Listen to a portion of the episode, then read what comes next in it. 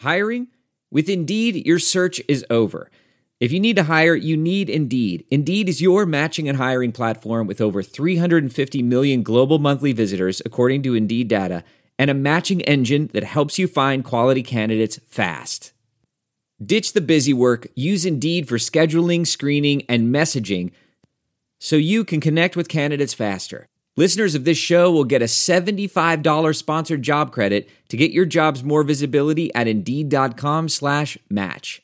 Just go to Indeed.com slash match right now and support our show by saying you heard about Indeed on this podcast. Indeed.com slash match. Terms and conditions apply. Need to hire? You need Indeed. Our Patreon supporters get this show early and completely ad free. Uh, you can find out more how to subscribe for as little as a dollar a month at patreon.com slash sonranto. But uh, this version of the show is brought to you by our sponsors, sponsors like MyBookie.ag. Now, I know a lot of you guys are football fans, and the season is completely changed, and now you're just watching your favorite gridiron warriors put their skills to the test. So, why don't you do the same and put your skills to the test? We're almost halfway through the football season, and it's almost time for baseball, not really.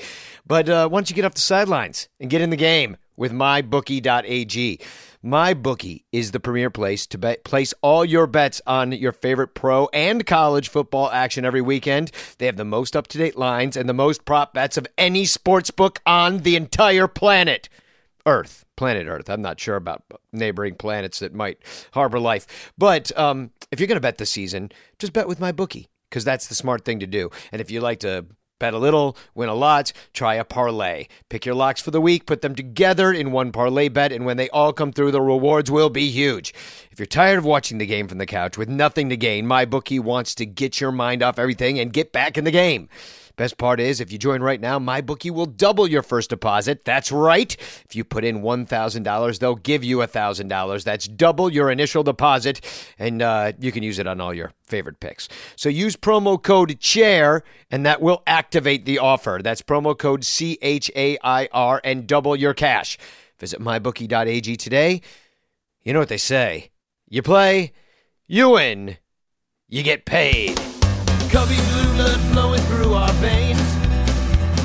Sitting in the bleachers in the rain. We've shed a million tears and drank as many old style beers out at the game. Let's go, Cubby Sunrento. Michael Cotton. Sunrento. Michael Cotton. Sunrento and the lovable Lucy. Ghali. Sunrento. Michael. Sunrento.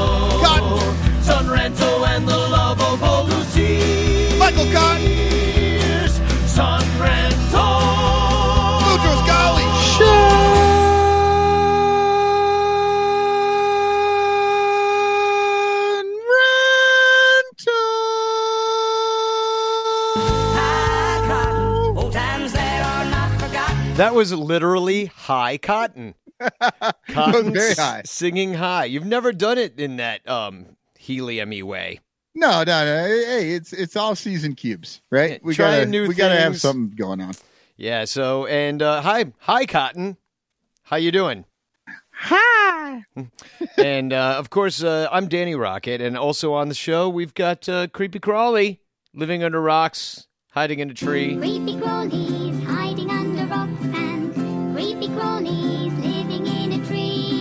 How you doing, Crawley? Uh, you know, that snow took a lot of the leaves out of my tree, so, you know, I'm more exposed. You're exposed to what? The elements. Oh, yeah. Yeah, but the, so oh, I see. So ever since the tree lost its leaves, and uh, so now you're mostly under the rock. Under the rock. Yeah. So this is a Cubs podcast. There's no Cubs baseball to talk about, but let's talk about. Um, I, I got an announcement. All right, the, the unconventional is booked. It's well, it got booked when Cubs convention got booked. It's the weekend of uh, January 18th. Well, that's the Saturday anyway, and uh, we're gonna be at G-Man Tavern. I booked it, and um, also, and this is exciting. The Bleacher Bum Band's gonna play, uh, but even more exciting, Corey Finneran and Tawny Finneran have a band, you know, from Ivy Envy, and they're going to play. They're like five songs, they said. We're going to do a white elephant. Michael Cotton, are you coming to this thing? I do not have plans to come to this thing at the moment, but I don't know. Maybe Well, you're invited. I'm invited. yeah, you don't even have to pay. You get in free. I'm free. so Yeah. excited. Oh, I don't get invited to anything. Yeah, well, you're- just that. You're, I'm I'm like uh, the guy that doesn't win the Oscar. I'm like, oh, it was nice to be nominated. And Crawley, of course, you're invited, but I know you're g- going to try to win the flag that flew over historic Wrigley Field during Cubs bingo from Wade Messmer. It's my white whale that I still chase. okay, Ahab. so, uh, but uh, either way, I think we're going to go all night. So what, I was going to ask you, what time does bingo usually wrap up downtown? Uh, that's uh, usually around 10, 10.30, I want to say. Tend to I tend to lose my sense of time during Cubs convention where I'm kind of in this hotel and I don't see daylight or sunlight or the night or anything. It's a bit Bit of of a fresh air for like 72 hours. it's a bit of a Cubs vortex. I oftentimes have to leave the hotel and go out by myself and get some fresh air when I'm there because it does. It's a lot of people, but I think there's going to be less people this year. More people will be at the unconventional on January 18th than will be at Cubs convention. Mark my words. Just to see Corey and Tony play rock and roll. Um, but anyway, I hope you come up afterwards, Crawley, and hang out. With I'm going us. to try to make it. I mean, last time I went, like I said, I won big time with the raffles. There's so many great prizes there. Yeah, we're yeah. I don't know. I don't have much raffle stuff this year. You know, I don't. I, I need uh, I need to up my raffle game. I need to. I, maybe I have a bobblehead laying around or something. The bobblehead sucked this year. That's. I mean, it's the Cubs' fault. I'm not going to. Yeah, they were they were like fucking Rizzo on a boat and they were- know, some four inches tall. They were puny, just gypped all year. So all the ranchers out there who have uh, just shit that not not garbage, good shit Well, we're going to that do you the, want to donate, then then hit us up. Email us first. Don't just send shit. Well, it's we're we're not really raising money for anything at this this year. We don't have a charity that we're giving any money to. We're going to charge ten bucks at the door because we got to pay G Man Tavern two hundred bucks to Well, even have the room. No, let's let's do a charity. We'll we'll figure something. I'll tell out. you We've got ch- fucking three months. Well. I'll tell you the charity. Uh, it's kind of a chair. It's not a charity. It's a rock band. We need money to make our album. The Bleacher Bums is making an album. It's going to cost us money to make the album. So we're going to throw around a bucket and be like, "Hey, everybody, if you wouldn't mind throwing in a little bit, five bucks, ten bucks, whatever you got to help us make this record happen." I don't know that that's uh, tax deductible, so I'm not giving you any money. All right, understand. I understand. Um, I, I got to look out for number one here, Danny. So- I- us rich people who only give money when we can uh, write that shit off. Hey, we, we're we're not we're not supporting bands. Yeah, did you see Ricketts? Uh, he missed the David Ross press conference. Tom did. Laura was there. Uh, oh, he didn't miss it. he, he no, he had to go. it. Yeah, he, no, he had to go to an IRS tax thing because he was not paying taxes on what was it? That wasn't the That house was- thing. No, that was uh, that was uh, Todd Ricketts. That was Todd with the house thing. This was about. The luxury. What he No. wasn't paying the luxury tax. Well, he's he doesn't want to do that at all. We'll get Did to that. Manfred call him on the carpet? No, no. What it was was uh, something shady about the way they structured the purchase from the Tribune. Oh, yeah. Remember that everybody saw story? Correct, one. Yeah. That was some bullshit. So he said, "Oh, I got to miss the David Ross's presser because I got to meet with the guy about the IRS and the tax dude." And sorry, but um, right, right. When it comes to fleecing the American public out of uh, public funds how do you- or going to see David Ross, I'm fleecing the American public. well, that's how he's going to pay for David Ross and all the amazing new players we're going to get this year. Um, we'll talk about that. There's lots of lots of movement in the MLB right now, and a little bit on the Cubs and some stuff with some ex Cubs. But first, I want to shout out Bill Sugas, who sang in a um, a holiday song for uh, a holiday song parody. He's the only one that did it, but I keep singing holiday songs on Facebook. I love it. Um, so here's Bill. Imagine having me as your uncle at Christmas time. Oh, I do every first attempt. Christmas. I imagine that every Christmas. the Christmas. overpaid reliever, couldn't save an effing game. Compared to other relievers, he was pretty effing lame. All of the players and coaches used to laugh and call him names. They wouldn't let poor Kimbrel play in any road trip games. then one foggy July game, Maddon came to say, Kimbrel with your arm so lame, can you save this effing game? Then all the fans just lost it, and they cursed his name with glee. Kimbrel, the overpaid reliever, cost us baseball history. Merry Christmas. That was very good, Bill. That was very good. I love Bill- Bill Sugar so much. Feels great. Yeah, he's one of my favorite people in the whole world, and um, the, and great song, very funny, and um, it, but it did get me thinking. And I, this isn't necessarily news right now, or Cubs news, or anybody's talking about it, but maybe us in this very moment. But was Kimbrel a mistake? Like, they did they go out and get Kimbrel, and and there's something that all the other teams saw that was, you know, not worth paying for, and in a desperation move by the Cubs to try to save the season, they went out and got um, somebody they shouldn't have gotten and paid a lot of money. Is this what I mean, it- what happened? it was it was clear that the bullpen was a mess from before the season started. Then you started having issues with Montgomery. Uh, you had the Carl Edwards, who uh, is now elected to go to free agency, but uh, you had Carl Carl Edwards with uh, mechanics problem in the delivery that the umpires called him out at the beginning of the season. So you had a, a bullpen in bad shape. Everyone that they signed bullpen wise was just garbage.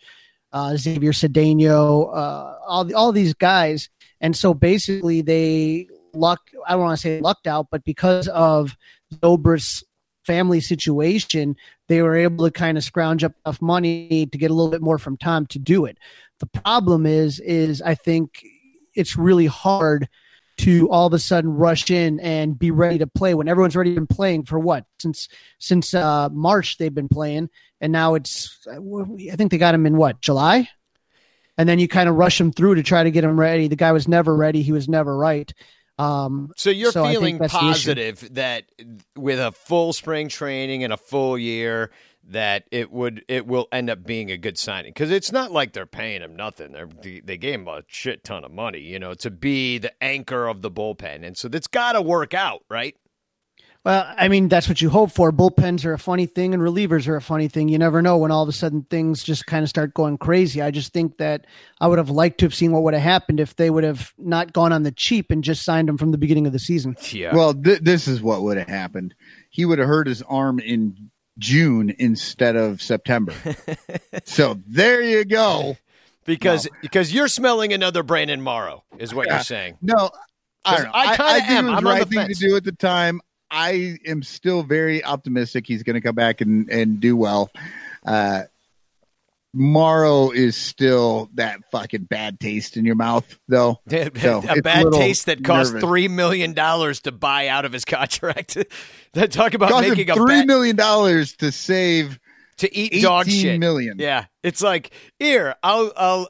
If you eat this dog shit, you can pay me three million dollars. I'm like, okay. I mean, that's literally Tom Ricketts right now, eating dog shit and paying three million dollars for it. You know, especially pitchers that have such a history injury. And, and, and in Chicago, we know this from Kerry Wood. You know, there's no doubt that Kerry Wood was by far, when you saw him in his prime at his best, he was otherworldly, but he could never stay healthy. And that was Morrow. So when you were talking about a, you know, three year contract or two year with the club option player, you know, all that stuff, after he just pitched more than he had ever pitched, you know, going deep into October with the Dodgers, it was it was a, a very nerve wracking signing that you you knew that if he could be healthy, he's one of the most dominant pitchers out there. But the problem is he's never healthy. Well, and that's the the thing that's going to happen now: signings, because the Cubs uh, forty man stands at thirty two. Um, I, I mean, every player that ever played for the Red Sox definitely has a chance at being on the Cubs next year. That is for sure. We could already book that. Um, but um, do you trust Theo right now? I mean, the winter meetings are coming up. They're in a month. By the way, I'm going. I'm going to be out there. I, I um. Well, what happened is like I the winter meetings. The the tickets were cheap.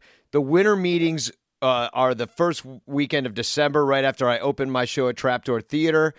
And uh, also, my niece just got cast as Annie in Annie. And I was like, and it's right there in San Diego. And I'm like, well, I'm going to it all then. I've got double reason to go. And then I realized, like, what the hell? I don't have a- access to anything at the winter meetings. I can't even get into the press conferences or anything. I'm like, what am I going to do? Just walk around? Like, No, I- hey, NBC. NBC Sports. Use that fucking outside the Ivy thing to get in there. yeah. Well, I You know what, Danny? Uh, I need to buy the clothes. theory. The theory I always go through in life is act like you belong there, and most of the time people won't give you shit anyway. Yeah, I need some clothes. I need to fit in. I can't go down there looking like a hippie like I always do because I like to dress comfort. I mean, I would wear sweatpants on outside the Ivy if I didn't think they'd look sideways at me. You know what I mean? Well, we we know that you like to go shirtless and just go uh the the jean vest and the no shirt on outside the Ivy. I, I do enjoy that, but it, that seems a, a touch sideways looked at. like I felt, you know, I took my shirt off on the show. If you didn't know that, it was only on the Facebook part of the show. But uh, I mean, hell, I, I lost a lot of weight. I'm proud of it. It was not Facebook. It was that was chest and belly. Oh yeah, uh, chest and belly on. oh yeah, on the TV when we came back from commercial. But you didn't see the me changing. That was awkward because my microphone flew all over the place, and I didn't even. They didn't believe me that I was going to Oh, no, do I it. saw the whole thing. Well, it 'cause- was awkward. it was very awkward for everybody, and and televised. So. Uh, so anyway, I'm going out to the winter meetings. If you happen to be in San Diego and want to go see Annie, I'll be in Oceanside too. Um, so I'm I'm really excited about that. I cried. I'm so proud of them. So it does put that up there. But um, and also uh, speaking of uh, not going shirtless, I did make some great shirts that are available on Amazon right now under the Sunranto Swag brand. Um, that say it, it's gonna it's flying off the shelves already, boys, because it's so catchy. Don't let the pleasure exceed the accountability. Oh, it's good. oh, the complicated T-shirts. Yeah, everybody just loves it. With the holidays coming, makes a great stocking stuffer to remind everybody in your life that you expect better things from them. Um, so also I should mention that uh, we have an Amazon search bar. I never push that. I'm like, hey, uh, Christmas is coming. So if you go to sonranto.com slash shopping and you search through the bar and then you buy shit, then we get like 80 cents. And and you know what you can buy on Amazon? That shirt. You well, that shirt, but also my Christmas book going north to the pole by me. It's a it's a beautiful, heartwarming Christmas poem that you'll love to share with your family for generations to come. Now, I've only read the title, but I assume it's about it's about it's about well, and the author. I wrote I read the author like by It's about Christmas strippers. Yeah, that's what I figure it's about, right? Santa It is. Claus goes to the pole because he needs money for Christmas. And uh, you know, the, like the elves are on strike, and he's like, "I really want to pay these elves, but like, No, no, no, no, no. See, you're the, you're the you're totally Chinese are mistaken killing me on trade here. Is Is It's it it's about Oh. strippers on the south side who, in a South Christmas side of what? Miracle, get moved up to a north side strip club Oh, where all the that's money is. Ah, so uh, in, right, are they from the South Pole? No, no, no. South side of Chicago. Oh, all right. They're they're south side strippers who they go north to the pole, and uh, the pole is just a different pole, but it's on the north side where people have a lot more money. Sounds like a great children's book. It's a Christmas miracle. but I, It I, is. I like what Evan Altman turned it into on Twitter uh, after it was kind of released that uh, Tom Ricketts is still out of money, completely out of money, but um, that he said, "Don't let the accounting exceed the accountability," Yes. which is really he nailed that one. So that's the next shirt. so make sure you get that and stuff your stockings. Oh, for all the accountants in your lives, don't let the accounting exceed the accountability. Yeah. Oh, that's a good shirt. Um, I hope I don't get sued by obvious shirts. I know that guy. I'll have a talk. I'm like, listen, it's just a joke. Nobody's buying it. Well, you use a completely different font and everything. It's totally different. Do I? Do I? I Um, believe you do. So, and some, we do have a little Cubs news. In great Cubs news, the the captain, not official, but the captain of the Cubs, The Anthony, captain. My win, captain, no captain, my captain, my captain. wins the Gold Glove.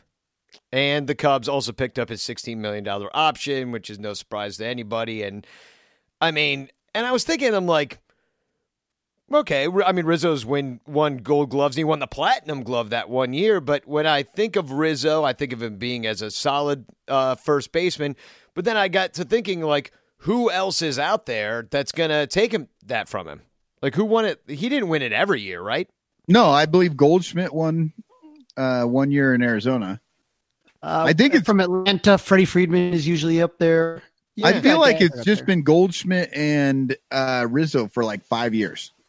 I may be completely off base there, but So, and because I'm looking up and down the list, I mean, you know, like Brandon Belt, and you know, yeah, it's it's pretty uh, unimpressive. Um, so anyway, congrats to, to Anthony Rizzo for beating off, uh, beating off for beating all the other uh, un, un, unimpressive first. congratulations, Rizzo, for beating off Goldschmidt. Well, you know, first base. You know, he's in a lot of plays, and you got to be able to pick it, of course. And you know, Rizzo, for such a big guy to do the splits like he does, oh man, it's amazing.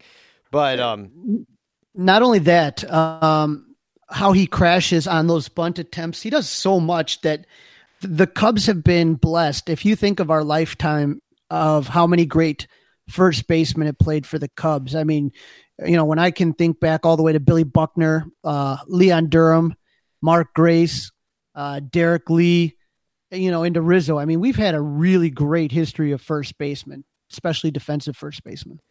yeah, and it's and on a lot of teams they just kind of put uh, you know whoever over there. It seems, yeah, you know, it's a like the day of the like the you would want your power hitter hitter at third base and first base, and they just put like the big fat guy like um uh what's the the uh, I'm drawing a blank on his name the guy that looks like Kyle Schwarber but fatter now Uh, Vogelbach uh, Vogelbach. Vogelbach, yeah. Yeah, the- that's who your first baseman would be. Just a big fat guy, a Prince Fielder, you know, although an athletic fat guy. But like Anthony Rizzo, like I do agree with you, Crawley. It's really been wonderful, like the entire history of first base. I know Ernie Banks came up a shortstop, but didn't he play a lot of first base at the end too? In the He end did of his career, he played first base. So on that 1969 team that everyone loved so much, he was the first baseman. Yeah. So I'm looking here, and it looks like uh, Paul Goldschmidt won in 13 and 14 and 17. And then, no, 13, No, no, no. 15, and 17. Rizzo won in 16, 18, and 19. But Freddie Freeman shared it with them last year. And you had Adrian Gonzalez in 2014. Yeah, he he was the outlier. But beyond that, it's just Goldschmidt and Rizzo, like from 2013 on. Yeah, and and it's you kind of take it for granted until you see somebody else over there that can't do what Rizzo can do, you know. And I think that Victor Caratini plays a pretty mean first base. Who else was over there this year for the Cubs? Ian Bryant. Happ played a little bit. Ian Happ, yeah. And, Yeah. But you do notice a difference, you know, just kind of like uh, you know, the Oh yeah. just uh, I mean, the Cubs were pretty bad defensively, you know, this year, and uh, Rizzo was out a lot. I don't think there's. I think that might be a one to one ratio situation.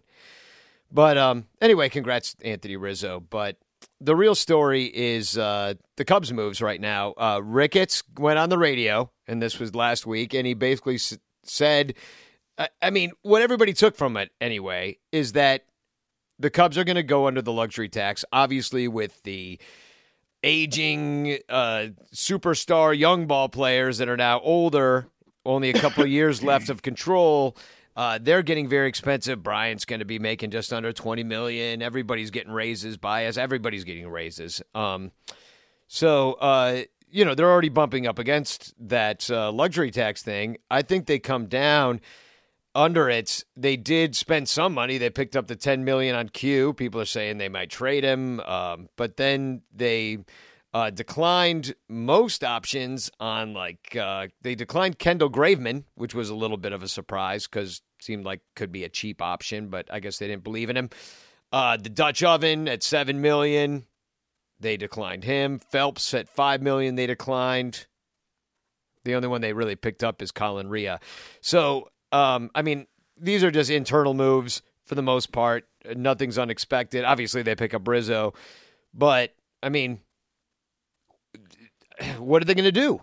There's there's a lot of concern, and what what irritated a lot of Cub fans was that you know after right after the David Ross uh, David Ross press conference, know, said as an organization we're not talking about payroll or luxury tax at all.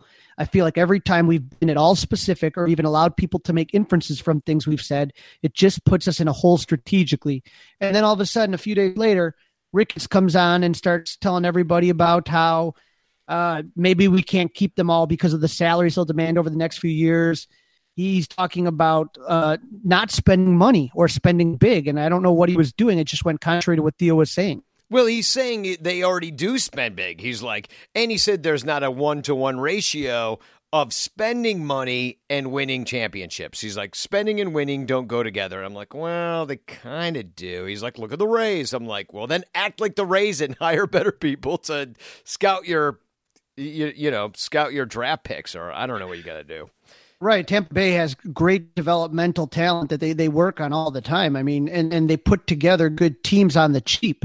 Yeah. And I'm guessing they're spending a lot of money on that. It just doesn't show up uh, on the payroll. You know what I mean? Like you can spend a shit ton of money in the lower levels in your coaches and shit like that. And that's not going to show up on your payroll and that won't put you over the luxury tax. But they're not doing that. They spent a bunch of money to build like a facility down in uh, Latin America somewhere. But that's the Dominican it. Republic. Yeah, the Dominican Republic. They did that. But since then, what have we heard? Like, what has been the developmental process that we have seen? Well, from the Cubs, not much Yeah. of anything. And and That- that's, that's the thing. saying. It's like and that and that is the disappointment. So when you look at it, you got all these young well middle not well not middle aged but like you know in the middle of their youth you know 2 years left of control for a lot of these guys that's your window that's the contract window for a lot of these dudes and you you look at some of them that didn't develop the way you thought and there's really nobody coming to save the team. Like you're not going to put that much on Nico Hoerner to be, oh, he's going to come up, or like Brailyn Marquez. Like nobody's going to come up and like save this thing right now. You have to buy it or trade for it. Like, I mean, it seems to me that they just don't have any wiggle room right now. And if they don't, you know, drop some money, whether somebody would take a, you know, if the Cubs would pay for half of Hayward and he went to 14 million for another team for the end of his contract or I don't know, but uh, they've they've got to do something. They've got to dislodge it somehow otherwise we're looking at another D- Daniel Descalso offseason and that means like nobody's going to buy $125 tickets to Cubs convention or tickets at all for, you know, when they go on sale, uh, you know, for stocking stuffer soon. You know what I mean? Can you imagine the people that bought those expensive club tickets? Whether you're talking about the Catalina or the 1914 or the Barrel Room. I mean, you're paying top dollar, and what are you going to see out there? Well, you don't see anything out well, there because yeah, I you're gonna say inside. nothing. You're in a fucking basement drinking whiskey with a bunch of other rich fuckers. But um, no, but I, I get your point. I mean, they built all this shit, and then they're just kind of letting the team go to shit at the same time, and it seems like there's a disconnect. And it, you know, knowing the Cubs fan history of being a part of it, you know, there were many, many a year where they just would kind of throw a bunch of guys out there that you had maybe heard of because they How were about on other Marlon Byrd? How about Fred McGriff? Right, yeah, and just like you're like, oh Ooh, yeah, crime dog. you're like, yeah, I'll buy tickets to that, and then they're just like a 500 team or less, and you know, and but you they can get away with that because they've got the attraction that is Wrigley Field. It's like almost like a, you know, an uh, you know, a stone around our neck in a way because regardless of how shitty the team is, people are going to still show up on Saturdays in July. Yeah, but I think what you're looking at now is there there there are a lot of it, there was a time where you know I've been a season ticket holder since uh, 2002 and I can just tell you how much the prices have exponentially gone up. So yeah, it, it used to be one of those things that the tickets weren't that horribly priced that even if they sucked, well, might as well just go and have some fun. But now you're talking about the prices of everything. Like I said, now now you're saying, okay, well, I have this ticket and it may cost you 60, 50 bucks just for the ticket, not for the parking, not for the $11 beers. I think there's less and less people seeing a lot of value of just going to a ball game. Yeah, and if you can't go, I mean, you, you're letting that ticket go if the team's you know under 500 or not an exciting ball club to watch. Uh, you're letting that ticket go maybe on StubHub unsold or half price, probably, or or even worse. And and, and I'm hearing a lot of season ticket holders who aren't renewing. And there's always probably going to be someone to try to, you know, who will step up into that place, but there's only so long you can keep doing that. Yeah, I I think there there's a big shakeout coming, but and but here's the thing: it's a they have no options without a big shakeup right now, and in some ways, I kind of wish they would just be like, "Listen, we're gonna compete in 2021 because we're going to get younger, we're going to get leaner, we're going to get meaner, we're going to set this thing up for another window." there's no such thing as windows anymore. We're just going to compete all the time. But, you know, we got a little bit behind that mission when we won the World Series and all hell broke loose. You know, I wish they would just be honest with us as opposed to, you know, you know, lower the ticket prices, lower the beer prices for a year, you know. Come on out to the ballpark and have fun again. We're going to be somewhat competitive in a possibly weak Central Division. You know, something's got to change because you know the people that I'm talking to are diehards and they're thinking about giving up their tickets or not going any on anymore. So, like I said, you got these super expensive seats. People are going to expect when you talk about those those uh, club seats. I mean, those are some of the best seats in reality. When you just go down there, you grab your beers and you grab your food, and it's all inclusive. But your seats are really great, but they're still expensive. Oh God, they're a couple hundred bucks a game for the cheap uh, on the cheap days, at at the very least. Well, uh, they'll be really excited to know, and this might make them renew for one more year that the Cubs did pick up Colin Rea, and uh, nobody's more excited than his parents, Daya and Ghana. Boy, they are just thrilled. Um, no, uh, Colin Rea, they picked him up from the Padres. He had some injury issues, and then he actually won the Pacific Coast uh, Pitcher of the Year. Uh, he went 14 and 4 at a 395 ERA, which I guess uh, because they, you know, in AAA, they were using the juiced ball too. So he had a 395, and you're like, eh, but that was the second best ERA in the Pacific Coast League. Yeah.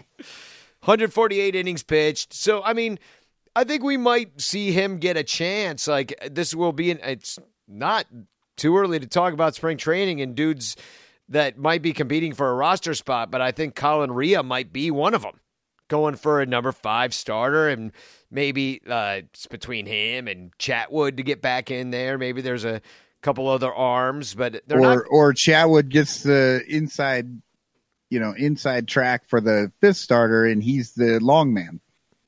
I think that you have you're going to have to take a look with some of these guys uh, piggybacking uh, either Rea or or uh, Chatwood. If you say like say maybe like a Q start or a you know some of the older guys, whether Lester, we don't know what we're going to get out of Lester this year too. But uh, either way, I, I would say that both of those guys would serve best in the bullpen. Like do it like the Brewers do it. You know, pick up. I mean, Rich Hill's out there this year, for example. Like he's forty. Like get a bunch of old guys out there. Like yeah. hey, Rich Hill, get out there. You're a lefty, three innings. Like you know, uh, piggyback it the whole way. Have a bunch of long men in the bullpen because you're gonna. You're right. You're gonna need that from because of your older starters. You don't know where you're gonna get it. A lot of these guys.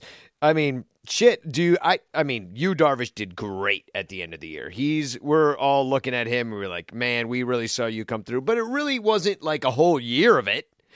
We haven't even. We don't even know that. Kyle, and there's still and there were still some injury issues towards the end with the forearm. Yeah. So I mean, you're kind of looking at a giant question mark of a of a starting rotation. And and once again, I wish they would just say, "Look, we don't really have it this year. Maybe these old guys put it together. Maybe we signed some random bat that catches fire, like you know, uh, lightning in a bottle, if like will. Carlos Gonzalez." Yeah. Oh, well, you never knew. Like Carlos Gonzalez. but, I mean, we, that's what we hope for. We're like, oh, here's the old guy that's going to come and fix everything. He's just going to find the old juice and he's going to be back out there so excited to play. And that just wasn't the case. But we've seen it happen that way. Yeah. You know, I mean, maybe Uh, they get, they get Billy Hamilton. Let's say, you know, they just declined his option, the Braves. Well, I mean, Billy Hamilton, sadly, might be, you know, one of the best options for a center fielder for the Cubs. Well, they need one, kind of. because That's what I'm saying. Like they kind of need one, and there's not many other people out there.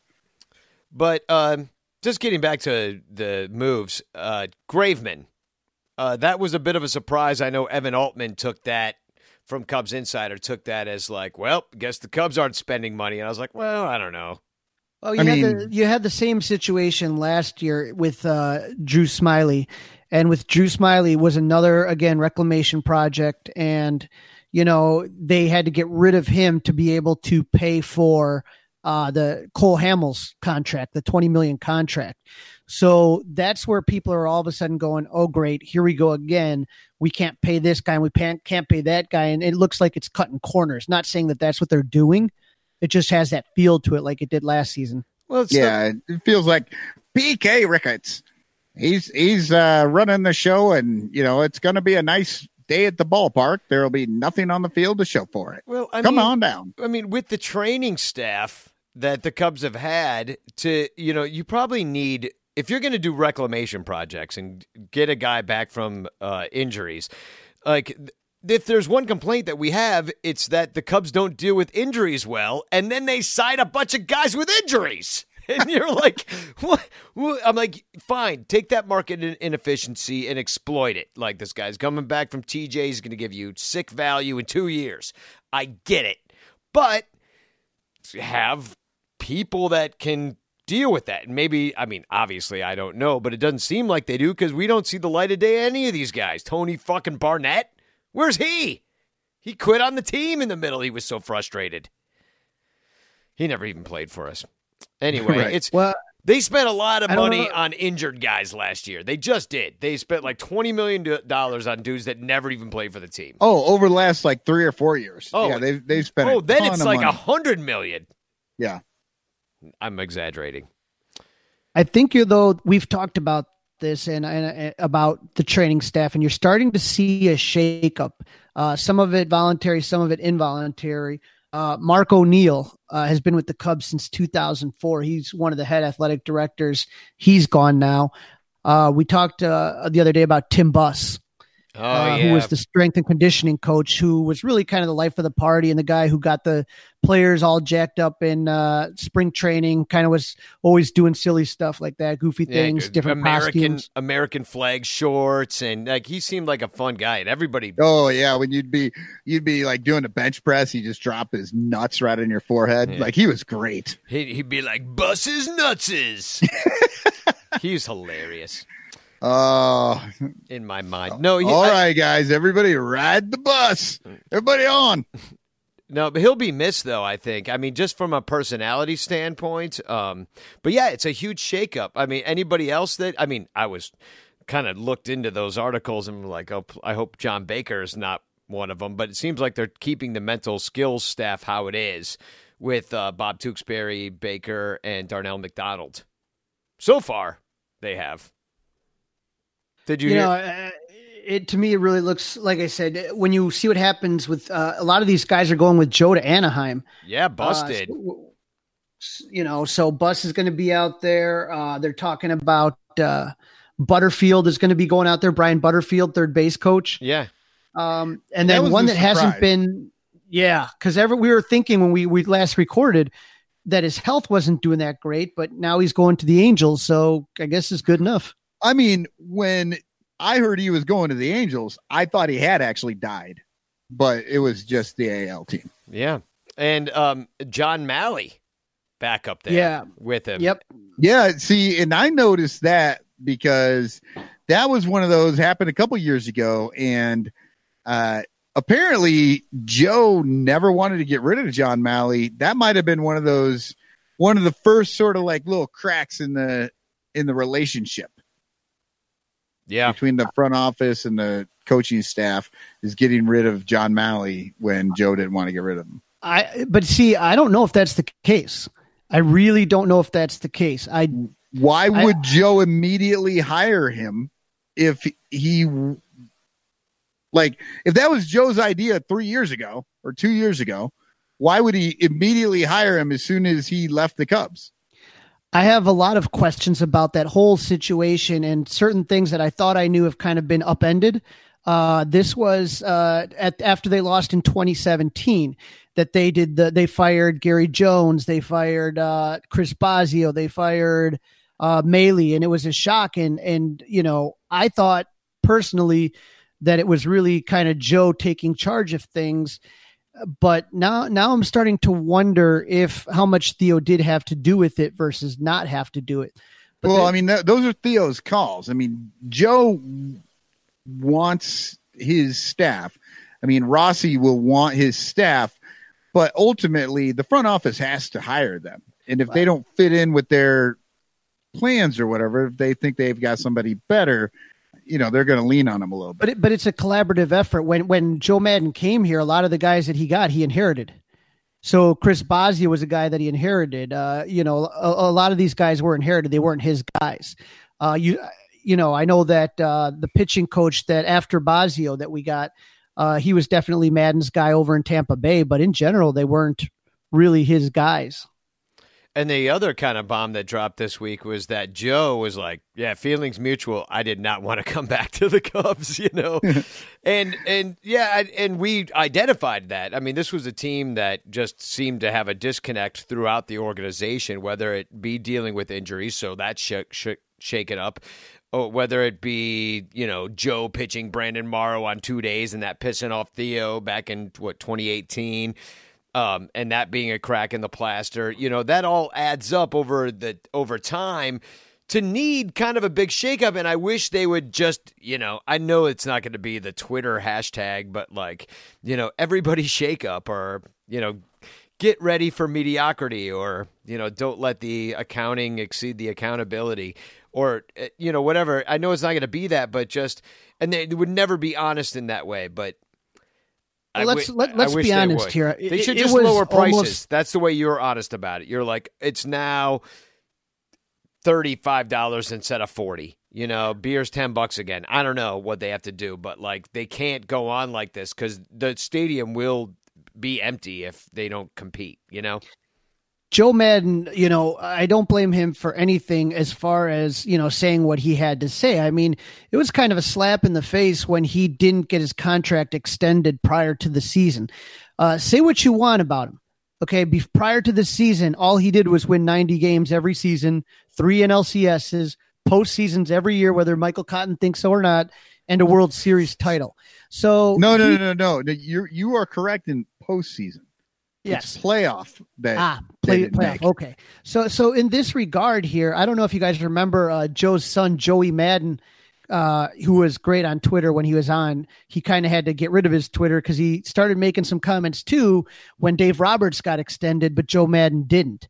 And it was kind of like, you know, Theo took that approach of, well, we'll see how Maddon does this year. And that was kind of like, wait a sec, what do, what do you, we already knew he was gone at that moment. Right. And so you had that hanging over the team the whole year. So why would Joe want to come back when somebody basically let him dangle that whole season? Yeah, no, he was like, "Fuck y'all." I, I really think he was.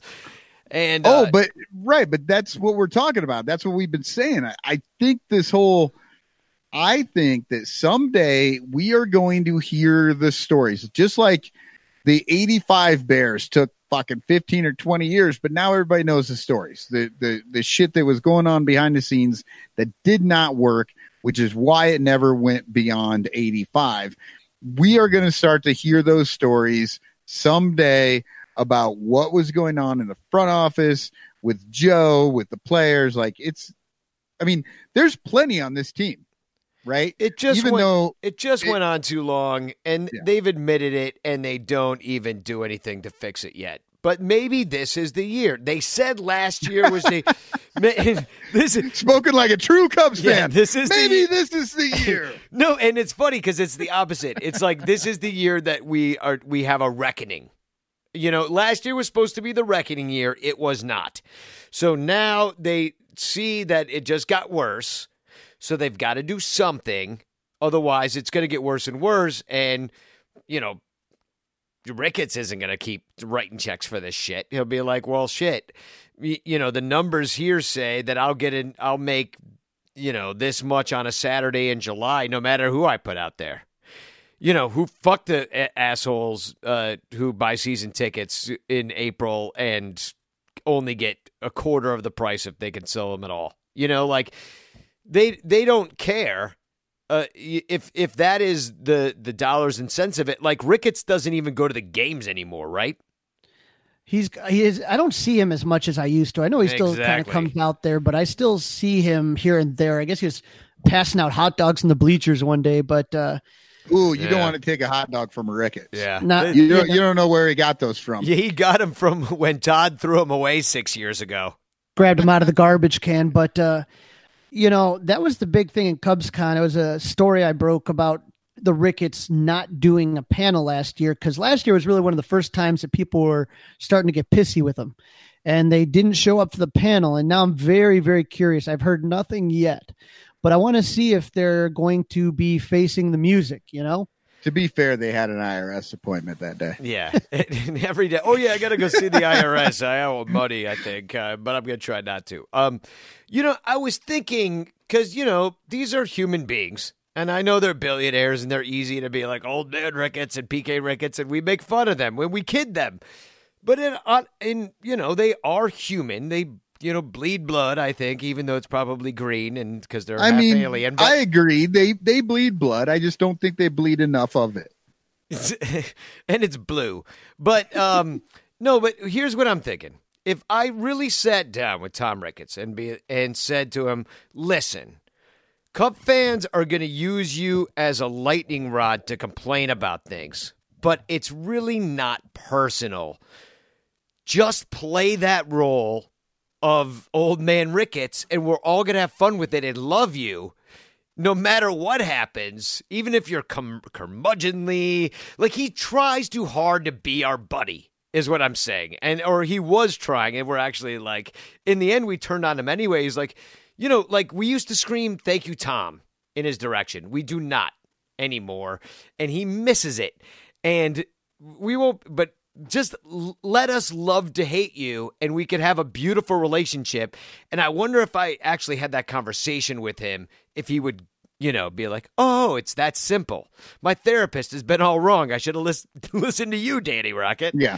Well, I mean, it's the way that Steinbrenner ran the Yeah, Yankees. exactly, exactly. Everybody hated Steinbrenner, but he was like, I'm just going to fucking pay out the ass because at some point, this shit's all going to come together and everybody's going to be happy. And the Yankees are always in the news because I'm paying for the best players. I'm paying for the players that people pay to see all the time.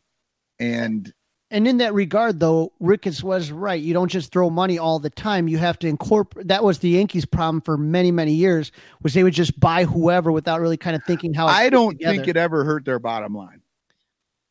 No, I don't think so. But they didn't start winning championships till most of it was the homegrown talent that they had when they had the the core four of Mariano and you're talking about Jeter and Right. uh, some of those guys. and then they got A-Rod well that was later uh, but agreed, but they, you know, they actually had a good staff and and scouting and everything put together. That those guys, they won what three or four, not one, not one.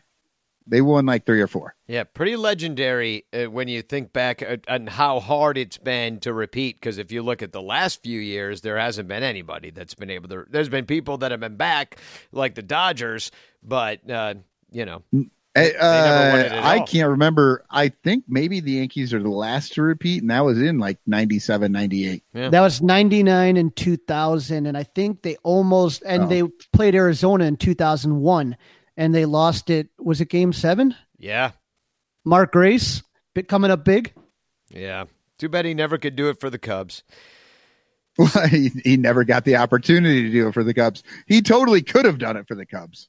Just So- they so- never made the playoff. You know, pa- pardon for the interruption, but you're not a Patreon supporter at patreon.com slash sonranto, so you've got to listen to the ad full feed as opposed to the ad free feed. Uh, Cubstradamus did such a great job on that uh, Manscaped commercial the other day that I just thought, you know, I'd, I'd have him back in here. So uh, uh, I'm going to leave the room, and Cubstradamus is going to come in, and uh, here's a commercial. Hey everybody, this is Cubstradamus, and I am so honored that Danny offered to let me do the Manscaped commercials because I love their products. Because I am a hairy guy, as you many of you can imagine. Uh, I've been growing hair pretty much for 3,000 years. And uh, so I'm glad that Manscaped exists now because uh, it has the perfect tools for my family jewels. So, uh, you know, one time, uh, let me tell you a little story. One time I was uh, manscaping myself, but I was doing it with a rock and also a hard place. And I was in there trying to cut off all my ball hair. And, uh, oh, I accidentally cut off one of my balls. But thankfully, I am a deity. And uh, I grew another ball back. In fact, I now have three balls. That's uh, something you didn't really need to know. But no, it makes it harder for me to uh, manscape my balls. But now with Manscaped and their electric trimmer called the lawnmower, oh, it's incredible. I don't nick or uh, snag my nuts, if you know what I mean. So, uh, anyway, all my manscaping accidents are a complete thing of the past, and uh, I, I do not shave my face with this trimmer. This is specifically designed for my giant hairy balls. So uh, I also try to use the uh, Crop Preserver anti-chafing ball deodorant and moisturizer afterwards. And uh, wow, let me tell you, my balls smell amazing. So if, like me, you want amazing smelling balls, you can get 20% off and free shipping with the code armchair at manscaped.com. So uh, use the right tools for your for the job, you know, for your ball job. Uh, get 20% off free shipping. Uh, armchairs the the uh, promo code, and uh, just do it. Armchair, Manscaped. Uh, be as uh, awesome as me. Cubstradamus out. So the last couple of moves that the Cubs uh, didn't make, other the players did. Um, well, actually, one of them they made. They did not give Cole Hamels a qualifying offer. I don't think that surprised anybody. Um, Heyward and Darvish will not opt out. So thanks a lot, Jason. Fucking asshole. Thanks, thanks for the speech, He had his Jason. best Love season you. ever. I know it was great. When he was used properly, it was awesome. When he when he was batting sixth, and you know, kind of just a role player with some good defense, then it was great. Uh, that leadoff thing, like, uh, can't oh, I can't wait for next year. He's going to be leadoff and center field. The And- leadoff man this year is going to be is going to be Anthony Rizzo, I think so I- I- too. He's your best option. Unless unless they decide to give Zobrist one last crack at it, Oh which I don't know what's going to happen. Zobrist is not coming back. living in the past. Oh my God, we already got David Ross back. Now we got to get fucking Zobrist back and all his No, fucking Zobrist- problems. Zobrist is going to the Angels so that Joe can bench uh, Tommy LaStella. Tommy LaStella again. well, uh, yeah, the only, maybe Ben Zobrist will get re-signed, and then it, you know it'll all kick off with his wife again, and she'll be stupping uh, whoever she was stupping again, and then he'll retire. Davey Martinez. Davey Martinez, obviously, you know, because he's pissed about being uh, not even considered for manager of the year. But no, Davey Martinez just enjoys Cubs second Cubs. Cubs second wives. baseman's wives. Yeah. So, so she stups Davey Martinez. Uh, you know, Zobrist has to leave the team again, and then we get another holdout reliever in the middle of the year because all that money's freed up again, and it's just like deja vu all over again. Let's hope this doesn't happen. Like, Yeah, I, I don't want not. Zo- I don't want Zobrist back. Honestly, fuck that guy.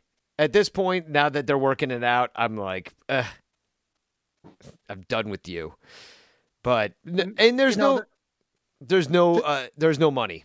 There's no money to even do anything until you lose some money. That's uh, the thing the thing you worry about is uh, you know if you're going to go Nico Hoerner as your everyday second baseman, he's so young still and doesn't have a lot of experience. I know some people don't think that means a ton, and you do see young you know young guys obviously in the World Series even performing at a high level, but it's a lot of pressure to put on a kid to say, okay, you're going to be lead off in second base. You know that that's a lot of pressure. On the right team, that would work.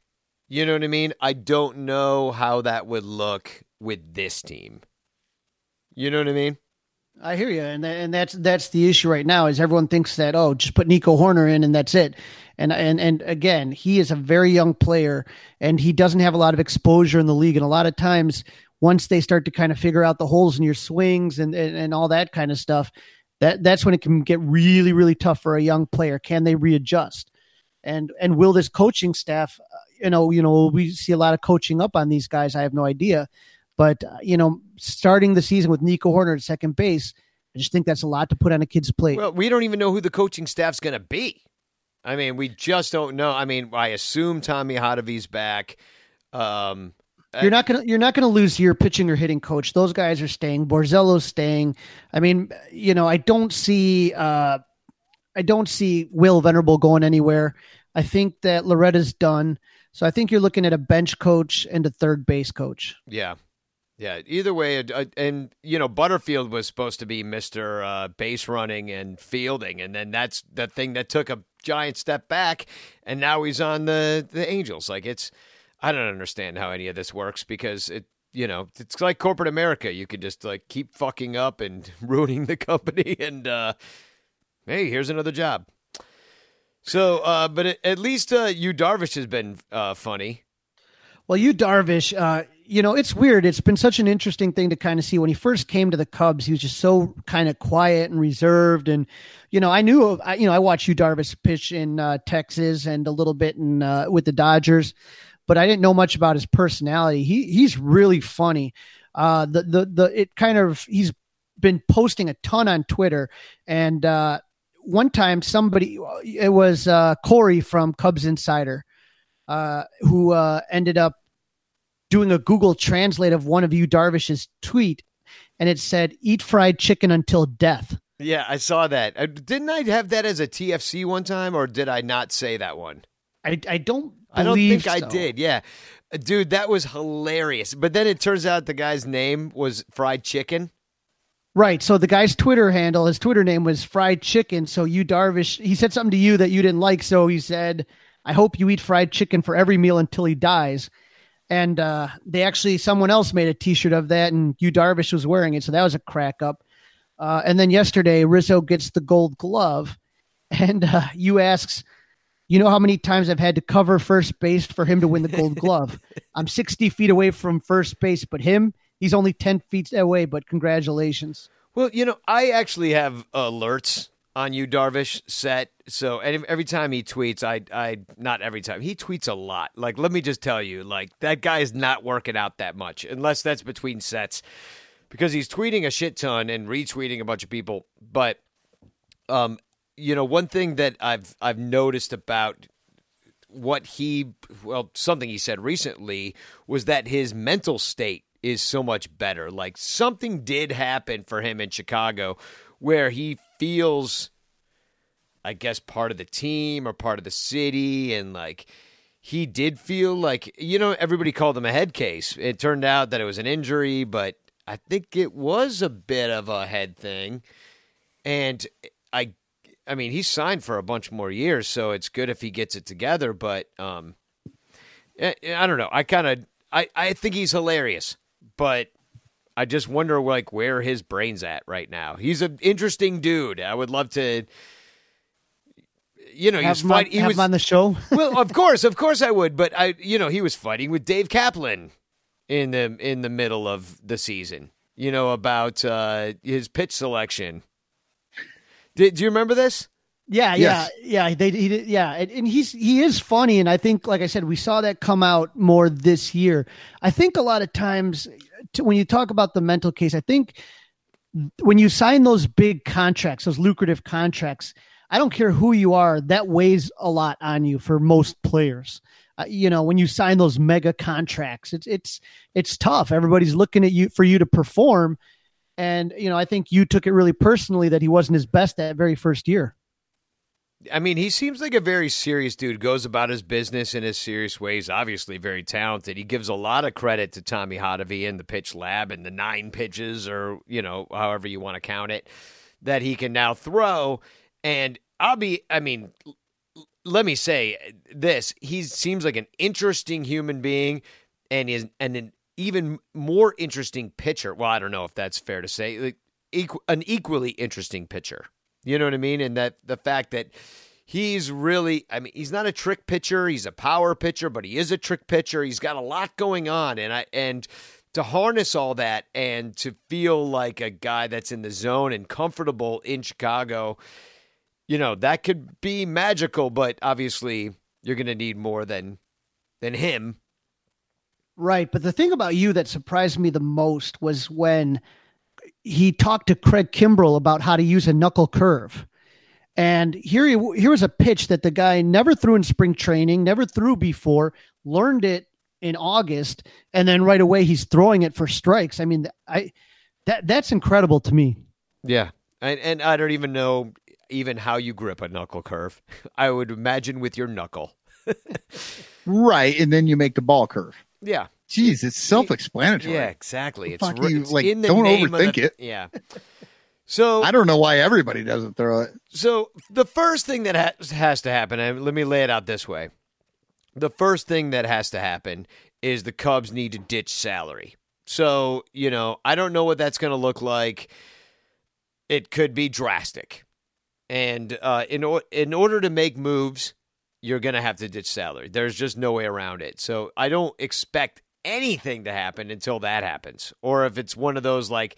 Starlin Castro-y moved the money to get Ben Zobrist on the team situations that happened. When was that? 20 That was 20 going into 2016. going, going into 2016, right? So, um, you know, so they're gonna have to move money, but you know, a lot, a flurry of activity has happened around the major leagues. Um, we did hear that there's mutual interest from Big Stick Nick to come back to the Cubs. They obviously loved hitting at Wrigley Field, doubles machine. Uh, tried to save the season, wasn't enough because uh, everybody else was miserable, including the manager. And um, anyway, you, I mean, we're, we'd all be in agreement that that'd be cool if he came back, right? Sure, Problem. sure. I I liked Nick Castellanos at the end of the year. I thought he did a, a great job. He was fun. Um, I think if you bring him back, then you have to move Schwarber because I don't necessarily like him in right field, mainly because then you're moving Heyward to center field. Now, so if you have a if you have an outfield of Castellanos, Heyward, and Schwarber, that's not necessarily your greatest defensive outfield. Yeah, I feel like th- that does seem like the move, right? That somebody's got to go out of that outfield, and it's probably Kyle Schwarber. But I, but I have a hard time trying to figure that out because you know Schwarber is not making all that much money. right? Why would you pay think he's not Nick making when you're? So Yeah, No, it's not dumping him. You got to trade him for something. I mean, don't you feel Right, like it's, it's not as that that doesn't have anything to do with the salary dump. That just has to do with the the common sense of it all.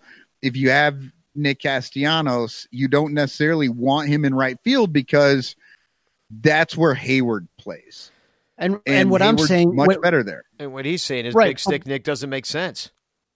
what I'm saying here is that is that you're gonna we're trying to cut payroll and you're gonna be adding a whole bunch of payroll with Castellanos Yeah, when you have so many other issues you got to deal with. That bullpen has got to get fixed. I don't know how many weeks or weeks or walks that San Diego has to trade, but I mean, you, you you you you can't just keep doing that. You can't just hope that San Diego keeps giving you relievers. Uh, well, they, they just gave us another one because Carl Edwards Jr. Uh, was uh, optioned to AAA, and then he chose to not be optioned, and he's now a free agent, so they could go get him. Um, although I don't think that's a very good idea. Although I, I mean, I love Carl. I would love to have him back as a person, but uh, I don't know if it was working out for him as a pitcher in Chicago. And I, you know, he probably you know, in the same way, feels. I, I was hoping for the best with San Diego because I felt that he was one of those guys that really let the pressure of being in Chicago get to him at a point. Um, I would.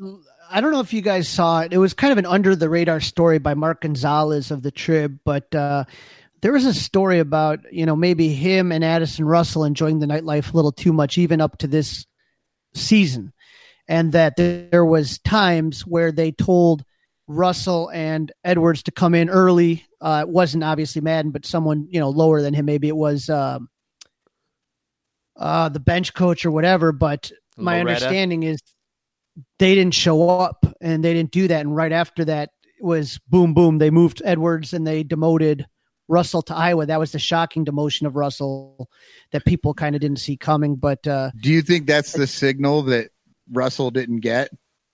It was a Yes, text I- me- I- text message come in early. Oh, I didn't I know think- the signal.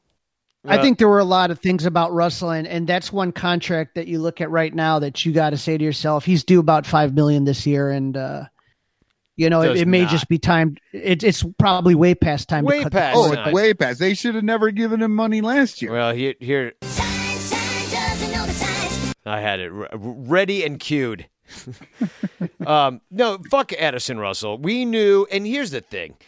I really, I, I listened to everybody's. Uh, my gut reaction when they went with Russell was this is not going to work. That this is going to be a black cloud over the organization for the year. Nobody likes him. Nobody wants him. Move him to another team. This is not good business. This is not good baseball get rid of Addison Russell. This isn't going to work. Theo's like, no, we're going to change the entire culture and everything in baseball. Everybody's going to learn everything about how to be a good person. And I'm going to be the difference. And then he didn't focus on the team. He focused on, you know, getting domestic violence classes for everybody. And, you know, John Baker was a big part of that. And like, it's all very good work that people should be doing. And it's definitely more important than baseball, right? But at the same time, uh, you know, uh, Addison Russell ruined not only last year in a way because you replaced the beloved veteran of Ben Zobrist going through a, a affair with his wife and everything with the guy who made you take domestic violence classes, but Addison Russell also ruined the 2018 season as well by getting his ass suspended right when you needed him. Uh, so it was, so then you have Daniel Murphy late inning second baseman boating baseballs and looking like garbage out there and not getting to any baseballs. So Addison Russell has fucked over this team over and over again. He keeps getting all this chance, these chances and money, and uh, I mean, what the fuck? It's got to end at some point, right? I think the time, you know, like I said, way past time. But at this point, you just cannot have this guy on the team anymore. So you got to replace him. There's a lot of holes. So just tell us, Tom. Well, he, Tom's the only one telling us, like, yep, not no more money. We're getting under the luxury tax, like way under. And I think this is the year of wrecking. I, th- I they're not going to say it. They're going to try to sell you tickets. Uh, don't buy them at these prices. It's not worth it. And I don't know. Like, there's no like. I even look at somebody like, well, for Strasburg wants to be a free agent, right? They're not going to get him. They're not going to get Gerrit Cole. They're not going to get Rendon. They're not getting any of these guys, right?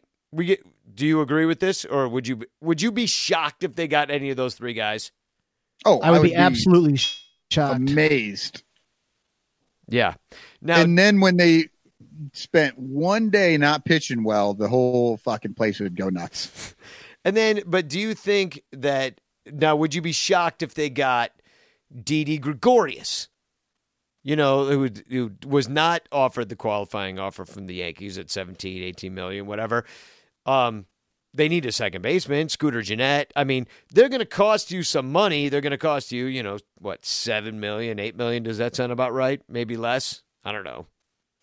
That's Yeah. in the you're in the ballpark. You Yeah. got Addison Russell at about five million, so I think those guys will be worth a little bit more than that. But Scooter Gennett may be an interesting case. He got injured early last year uh, for Cincinnati, and then he just never seemed right the rest of the year. I'd be, you know, Scooter always. I don't see. This is why I don't play fantasy baseball is because I always worry about. I I'm so Cubs centric. I think how they perform against the Cubs is how they perform against everybody, like Billy Hamilton or Kirk Newman Weiss or something. You know, so I, I got to double check on Cooter, but he always seemed to kick the Cubs' ass. Yeah, no, he was an amazing player when uh, facing Chicago. Other than that, he was uh, probably league average. But no, Didi Gregorius is another one that had injury problems with the Yankees last year, and uh, you know he could be back with them at a lower salary, but uh, he just wasn't offered the qualifying offer. He's a free agent, but they need a second baseman in a way. I mean, uh, you know, you could look at Ian Happ and say he could be it. Nico Hoerner, we don't really know what we have there. Ian Happ might be in center field if they move Almora. I just think there's going to be a lot of changes. Um, maybe Ian Happ's not on the team. like we just don't know. Um, but I think they're going to go with their cheaper guys and they're going to move the money. I think they're going to offer everybody an extension that's uh, about to ready to come up with you know Baez, Bryant, uh, um, who am I leaving out? Schwarber, maybe Contreras. even Contreras. Offer them all extensions, and whoever says no, well, they're getting moved, and that's what's going to happen. You know, and that's how you and you're not necessarily moving money, but you're you're you're restocking at least at that point because you can get something for somebody like Contreras. If if he won't sign an extension, you get something for him. If Baez won't sign an extension, as much as I would hate the Cubs if he wasn't on it, uh, on them, um, you know, if if you're not going to be if you're not going to be around, you got to retool some way. Just it's just the smart way to go, right? Yeah. I mean, because they're not going to sign. I mean, they're not going to sign any of the big names. So who could help you? Didi Gregorius. How much does he help? You know, to to I don't. I don't think he helps enough for the money that he's going to cost versus an Ian Happ and Nico Hoerner platooning at second base. Yeah, and just like putting a team together, right? And and then like like the Phillies got rid of basically their entire old ass bullpen that didn't work out. Um, Blake Parker amongst them, if you remember him, he had a cup of coffee with the Cubs. He was on them for a couple of years, right? Came up with them, right? Correct. You know, uh, another expensive guy, like, and this would all, you know, Yasmani Grandal, they're not going to go get him.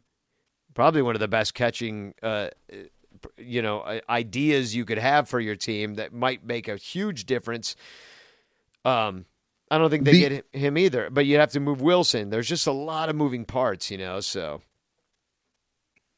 Yeah, they're they're trying to yeah, this is one of those things when they're trying to make trades, they're trying to trade one piece over here for another piece, but it only works if this piece that they're trying for this over here. And you know that's really hard. I mean you're you're talking some three four dimensional chess going on trying to figure out how you move everybody where they're supposed to be and end up with the best possible team that you can get without spending money. Yeah. In other words, be the Rays. Is that the name of this show? be, be, the, Rays. Rays. I'm back here at mybookie.ag and I'm uh, looking at the updated odds to win the World Series next year for Major League Baseball. And um, gosh, the Astros are still favored along with the Yankees, and uh, then it drops off precipitously to the Nationals and Red Sox. I mean, those are all actually terrible bets. Nobody likes the Astros. The Yankees, I don't know. You could take that bet, but you're not going to make it that much money. The Nationals, they're going to lose a bunch of people. The Red Sox, nah, they're rebuilding. They're going to trade everybody. The Dodgers, I mean, they'll be hanging around. The Brewers are up there. I mean, you know, the Cubs are down here at tw- plus 2,400. And unfortunately, that's the same as the Mets. It's it's not a good picture, but um, you know why not take the Cubs because we could catch lightning in a bottle, like we've been saying on this show this entire time. So go to mybookie.ag, use promo code share. They're going to double your deposit, and uh, we thank them for sponsoring the show. And if you never want to hear an advertisement again on the Son Ranto show, all you got to do is go to Patreon.com/slash sonranto and subscribe for a dollar a month. That's all it costs. There's uh, perks at every level, and uh, well, you should just do it because it's only a dollar, and uh, hey, it's not that much money, so just do it. No more ads. Early listening, your own RSS feed. Do it. Back to the show. I mean, I, mean, I it's it's frustrating because we're in a major market, and if you watch the, the, any Tampa Bay baseball, you ever watch the Trop and see how few fans like you could literally hear people having individual conversations. We shouldn't be having this discussion as a major market team. Yeah, I, I completely agree. It's incredibly frustrating. Theo was, I mean, I, I blame Theo. I mean, he went, he spent like a drunken sailor. He he was off with Pearl Jam singing Jeremy, you know, for two years celebrating the World Series. Um, you know, the guy's a freaking uh, legend. I'll give it to him. He deserves to celebrate, but at the same time, you don't get to celebrate and charge. You know, you what you what do you pay per ticket? Five grand, six grand a year, five grand for your Uh, ticket Yeah, combined, it's about seven grand for the two seats. for two seats. So like that's a lot of money to give up to watch this. Uh, you know, kind of self destruct, and you know you can put some blame on the players, like Almora. Why aren't you better? Why did you never figure this out? Hey, Addison Russell, why are you a piece of shit? Like all these dudes that didn't work out. It's just it's it's is the problem. They're cheap, but at but they're cheap for a reason you know, at this, and they're not even that cheap anymore. You can get better. Just cut ties, let them pick up somewhere else. I don't even care what happens. Which I'm, I'm like I said, it's it's difficult when you take a look at this because if you- if you're gonna throw in the towel on these guys for not signing extensions, I mean, then why really keep anybody? Almost, you know what I mean? Like, why would you sign someone to a major extension if they're not going to be good while the team's bad while you're rebuilding? Yeah, I mean, the thing is, you can compete in the Central right now. I just don't know how much further you get than the Central. You know, I mean, obviously, every team is going to make a ton of moves between now and the season starting. Include, but I, I'm just looking at the Cubs and being like, "Are you going to make a ton of moves? Because if you don't, I'm going to be disappointed." Like, I would almost rather the lost fun season of just kind of trying to catch lightning in a bottle with some like grizzled veterans, you know, like what Descalso maybe should have been or could have been. Um, I don't know. Like I, they need just a magic. If they win, it'll be magic that it happened, and it could happen because the Central isn't great. So just have that team, but let's like cut the fat here. Like let's get let's get lean, let's get mean, and I think Cubs fans, at, at least a fair amount of them, would understand that. I know it's frustrating. I mean, it's like nobody wants to be like, yeah, let's next season sucks. Like, let's end the podcast on this note. Hey, listen next week where we tell you how much worse it's going to suck than you even imagined.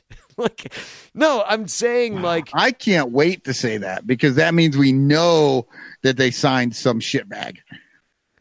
At least we could talk about that. Like right now, it's there's nothing happening. Crawley, like, Crawley, your silence is telling me that you really want them to like make the moves to get competitive and not let a window close. That you still believe that they have what it takes to maybe get somewhere.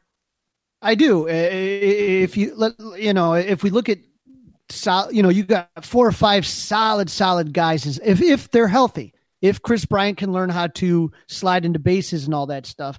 But when you talk about Rizzo at first, Javi at short, Bryant at third, catching, and if Schwarber can keep it, you, you're talking about five really solid players, and then you have Heyward, you know, batting six.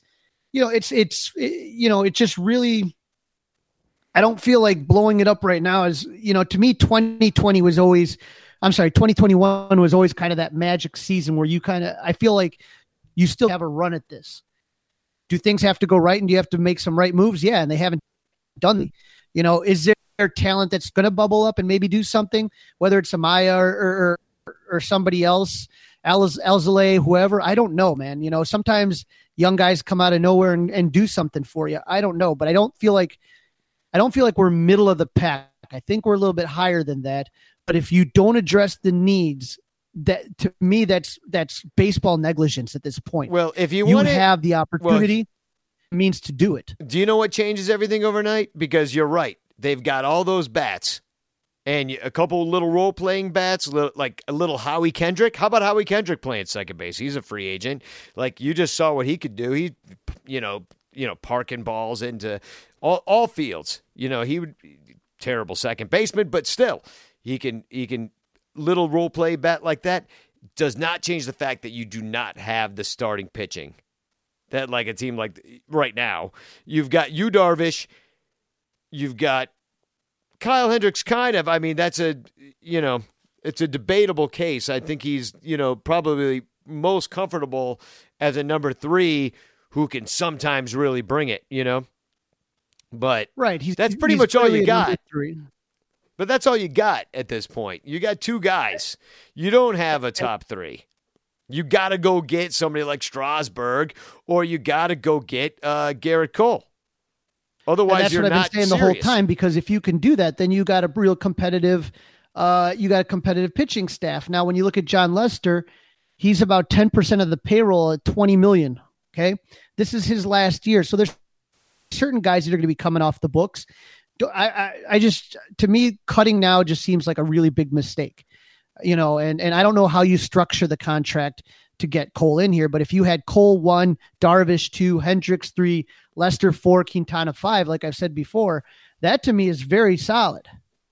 Absolutely. If if you can if you do that, I just think all of us would, you know, b- b- probably fall off our chair if you heard that tomorrow Gerrit Cole was signed by the Cubs. We'd be like, "Holy shit! Are you serious? Oh my god!" Entirely different perspective on what next year looks like, but I just and I don't think we're just being pessimistic. I think we're being somewhat realistic in, you know, the signals they've given us in what payroll is going to do. I think they're going to try to get leaner and meaner. And so, I mean, which is not fun. Like this, we're we're paying for our past success, and you know, our young guys getting more expensive, and Theo never trading any of them. Like it, there's been mistakes made, and we're paying for them right now. And unfortunately, it sucks to go through. And I hate to like be I don't know, realistically pessimistic, but I'm a little pessimistic about what it looks like unless they, you know, somehow make magic happen with All I um, know, and I know it probably doesn't mean a lot to Tom Ricketts, but you know, if if they're going to sit there and try to pull the same thing they did last year, you know, they're de- he's definitely going to hear it. I don't care. I don't care what happens. There's people that are going to be pissed off because this was supposed to be something that was supposed to be rolling for a while, and then all of a sudden, this started last season out of nowhere. I my understanding is is that uh, that that budget was sprung on Theo at the end of the season very clear that we were going a different direction and the spending wasn't going to happen. And if this happens again this year, I, I think it's a huge mistake. I think that there there's so many more revenue streams coming to this team right now. There, th- it, there's no excuse. If you want to win, then go ahead and win. That's you. You you're at the big boy table now. You're in a major market with Chicago. You've gotten everything that you've asked for. Now go ahead and start reinvesting in the team like we've always been told would happen. Yeah, well, they, he already couched that too. He's like, "Oh yeah, that TV thing. Well, it wasn't exactly what we said. It was. It's gonna really take a couple years before we get going, and we get the uh, Jason Heyward speech writing show going, and you know." They've already couched that. They've already told us that the money is not going to be what it is, and I mean, and they've already talked. I mean, just them even talking about the luxury tax, like this shouldn't even be coming out of your mouth. You know, you're a billionaire. You shouldn't be like complaining about having to pay money. But they do. They do every time that anybody asks them anything, they complain about money. So, um, I don't know. We're kind of done with the show in a way, huh? It's hard to know when the show's over when it's the off season because now there's not even. I mean, I, I guess we haven't done a show since the Nationals actually won the World Series. So, congrats, Nationals, or did we do a show since then? I We have not. Yeah, it was during the game, right? oh, it was during the Correct. yeah, it was during the game, and then they won. During Game Six. So, congrats. Oh, by the way, I'm gonna get the Washington Johnnies. Uh, gonna get Johnny Onomatopoeia on here too at some point. yeah, I think we saw in Game Six the way that uh, AJ Hinch ran that bullpen. That was Um, seven. That was seven. or no, oh yeah, game seven. Sorry.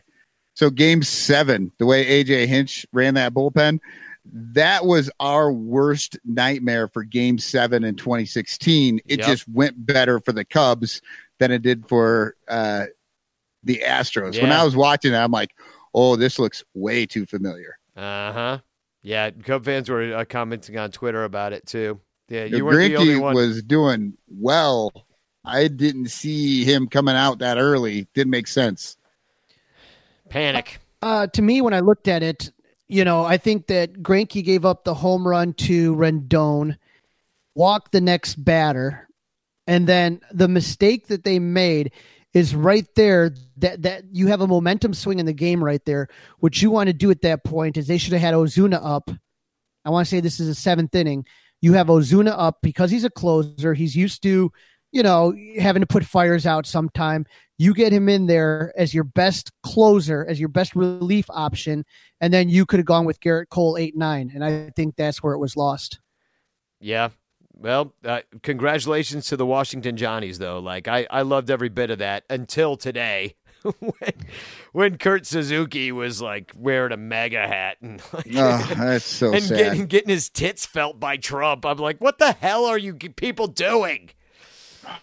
It's insane. Although, That was- uh, although I can't say like as much as I hate that motherfucker, um, I I can't say that if I was on the Washington Nationals, I probably would have gone to the thing and had Trump felt my feel my tits. But that's only because I'm a punk rock guy. And I, but would- I would not have. I would have gone up and I been like, loved I loved Doolittle's statement about why he didn't go. I thought it was handled very well and it made total sense. Yeah, I don't know. Yeah, no, I, I love Sean Doolittle, and, and there's a bunch of nationals that that did not participate in today's events. But, um, you know, at this point, I I would rather go and uh, I don't know, talk to him. You know, tell him what I think. Take the opportunity to tell him what I think, as opposed to just like letting him have it and like not having me in the room. Because at this point, me in the room with him is not necessarily the most pleasant thing for him. Yeah, get up there, get up there with your MAGA hat on and start chanting "Lock him up." Oh yeah, yeah. No, I, I would, I, I would make it look. I'd Kanye him out, like I just weird him out, and then all of a sudden I'll be like a diplomat to Korea. Like he'll probably hire me because I'll act so crazy. I'm just looking for a job. Like let's truth be told, told I just want a job, but not one that I eventually go to jail for. So Oh, then you don't want to work for him. no, no. Uh, Well, maybe in a diplomatic role. So, uh, so let's end the show. Let's. Uh, it's over. Uh, TFCs. Anybody have anything? Yep, You do. I do. I I have an old one and then I found one too. So my first one is uh back, let's see, this might have been game 5 of the World Series. Uh I don't know who this guy is, but he, he wrote the Astros figured out how to win game 5 how to win games. They never really figured out how to be human beings. So, that was Oh. some that was some harsh Savage. that was that was pretty savage. But then uh no do you have one? Do you want to split I these up don't. I just bit? have a stupid little story that I heard yesterday, which I could tell real quick. Um, Okay. But uh, you know John Vincent, the anthem singer for the Cubs. Yes. Crawley, you've met him, right? Oh yeah, I've talked to him plenty of times. Yeah, Great yeah. guy. He's the guy that, if you don't know, he's the guy that holds free really long and sounds like Frank Sinatra. But he also does impressions of all these other singers. Anyway, he also does, and I didn't know this, he does motivational speaking. And he comes to like junior highs and he, I guess, like he had emotional problems at some point and like he goes and talks about that and makes kids, you know, you know, basically feel empowered. It's an he's an empowerment speaker, motivational. And he went to my friend uh, Lauren's uh, high, uh, junior high and was a motivational speaker. And the principal was really excited. The superintendent came because he was really excited. And then John Vincent, he he he dropped f bombs during his thing. Oh, really? Yeah, At a middle school. Yeah, at a middle school, and and they were all like, you know, do we tell him? Like, do do we go up and be like, John, you can't swear here. He didn't give a shit because, and I fucking love John Vincent. I love that he does that because, like, first of all, junior high kids already talk like this, so let's not pretend that this Oh, is yeah. even a problem, okay? Because it's not. So, uh, I guess like you know, John Vincent's like, um, so somebody's bothering you, somebody's making fun of who you are, not respecting you. Fuck them. I was like, yes. If only somebody had told me that junior high. Be like, yeah, fuck that guy. Like, you fuck him.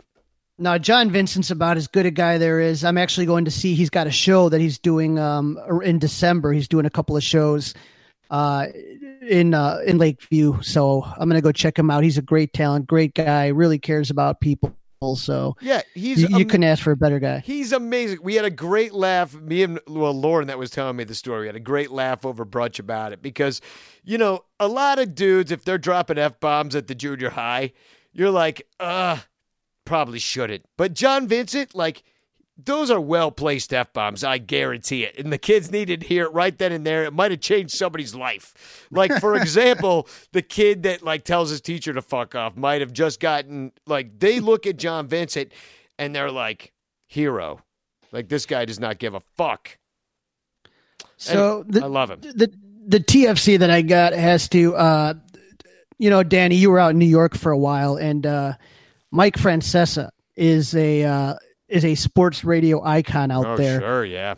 but he is definitely uh, past his prime. hmm There's a Twitter account called Funhouse, and it's at back after this AFTA this, uh, just making fun of Francesa. But this happened about an hour ago. Fartgate. We had fireworks today. If you missed it, Mike Francesa appeared to have farted during his morning show on the app. I posted the clip at 10 a.m. The Daily News then wrote a story about the fart this afternoon. Here, Mr. Francesa aggressively denies the allegation. And so they, they have these clips of him, and it, it's just funny because sometimes he'll literally fall asleep and you'll see him kind of just kind of jolt awake and some of these they'll do it all there and so it's it's literally clips of, of mike francesa upset probably about six to eight minutes of different clips where he's just denying farting and absolutely incredulous that somebody accused him of farting on the air what he, i think he really did he was pretty upset Well, do you th- I, I might have it here. Let's see if we can hear it. I don't usually make rash decisions with coaches. I try to be reasonable. I understand what their Does livelihood is. I understand how much time they put into it. I've been the- around a lot of coaches. yes I understand how much work they put into this, especially NFL head coaches. But when you cannot function, when you're not functioning as a franchise, that's when you have to make a change. And to me, the Jets cannot function. But when you cannot function, I like. I love when he's, he farts as he says, "When you cannot function," as as he functions. So, so I'm sorry. uh, You know that it's just the, the the juvenile in me just loves you know hearing old you know old New York accent farting on the middle of being on air. Oh yeah, good stuff.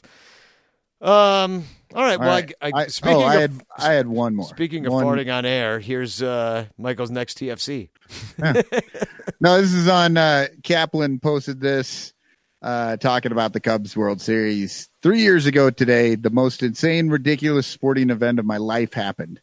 It was a microcosm of everything it meant to be a Chicago Cubs fan. For me, nothing that will happen in sports can ever top it.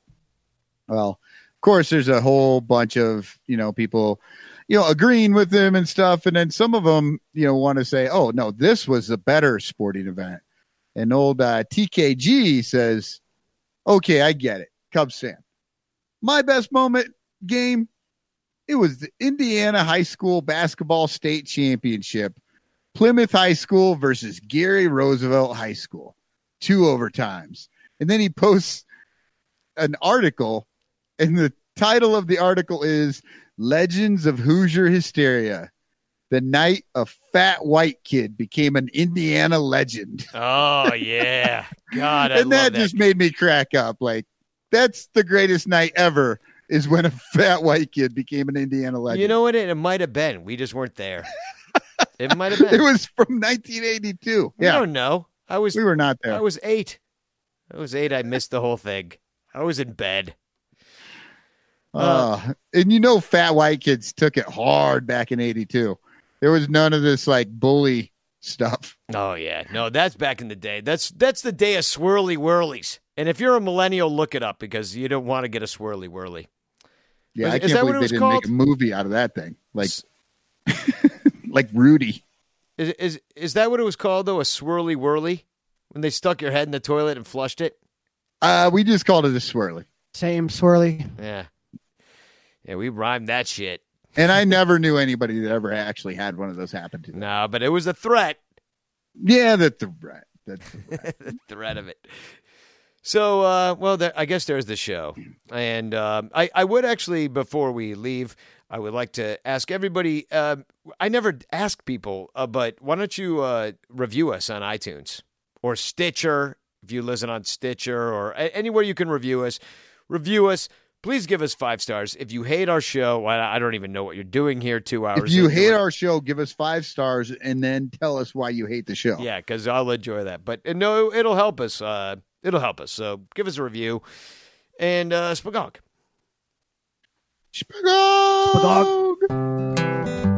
My name's Danny Rocket. I'm going to sing a little song I wrote about the commissioner of baseball, Bob Manfred. Rob Manfred likes opening days in winter. He likes baseball games that don't go on too long.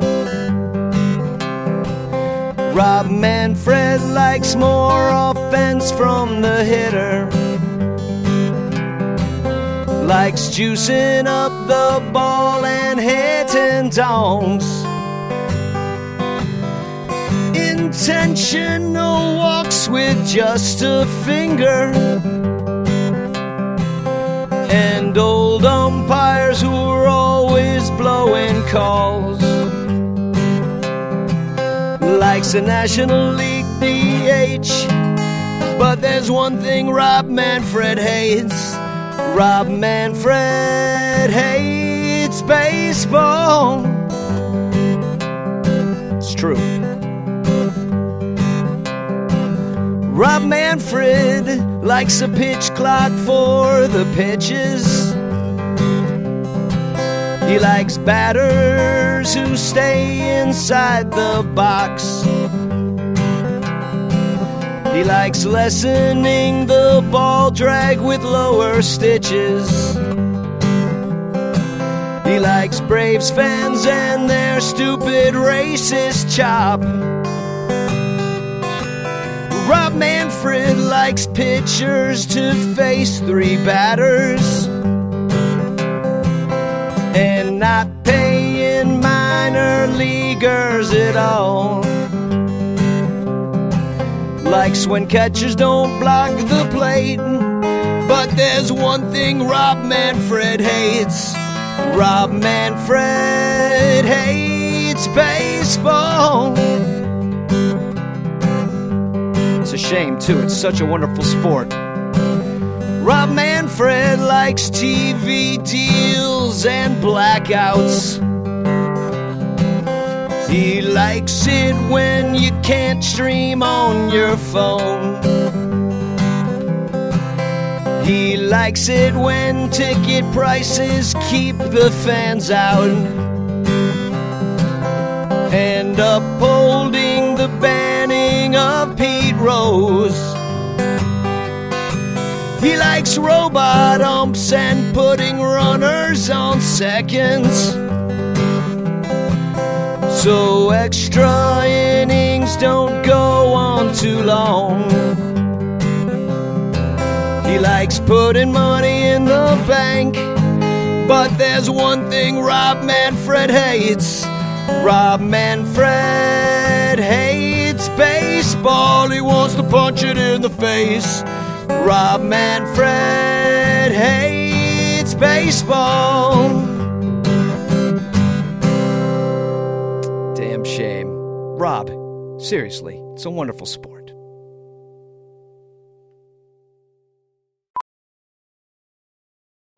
As a professional welder, Shayna Ford uses Forge FX to practice over and over, which helps her improve her skills. The more muscle memory that you have, the smoother your weld is. Learn more at meta.com slash metaverse impact. As you write your life story, you're far from finished. Are you looking to close the book on your job? Maybe turn a page in your career? Be continued at the Georgetown University School of Continuing Studies. Our professional master's degrees and certificates are designed to meet you where you are and take you where you want to go. At Georgetown SCS, the learning never stops, and neither do you. Write your next chapter. Be continued at scs.georgetown.edu slash podcast. Ophthalmologist Dr. Strauss has seen firsthand how the metaverse is helping surgeons practice the procedures to treat cataracts. Cataracts are the primary cause of avoidable blindness. He works with a virtual reality training platform developed by Fundamental VR and Orbis International to help surgeons develop the muscle memory they need. The result? More confident, capable surgeons. And even more importantly, Patients who can see. explore more stories like Dr. Strauss's at meta.com slash metaverse impact.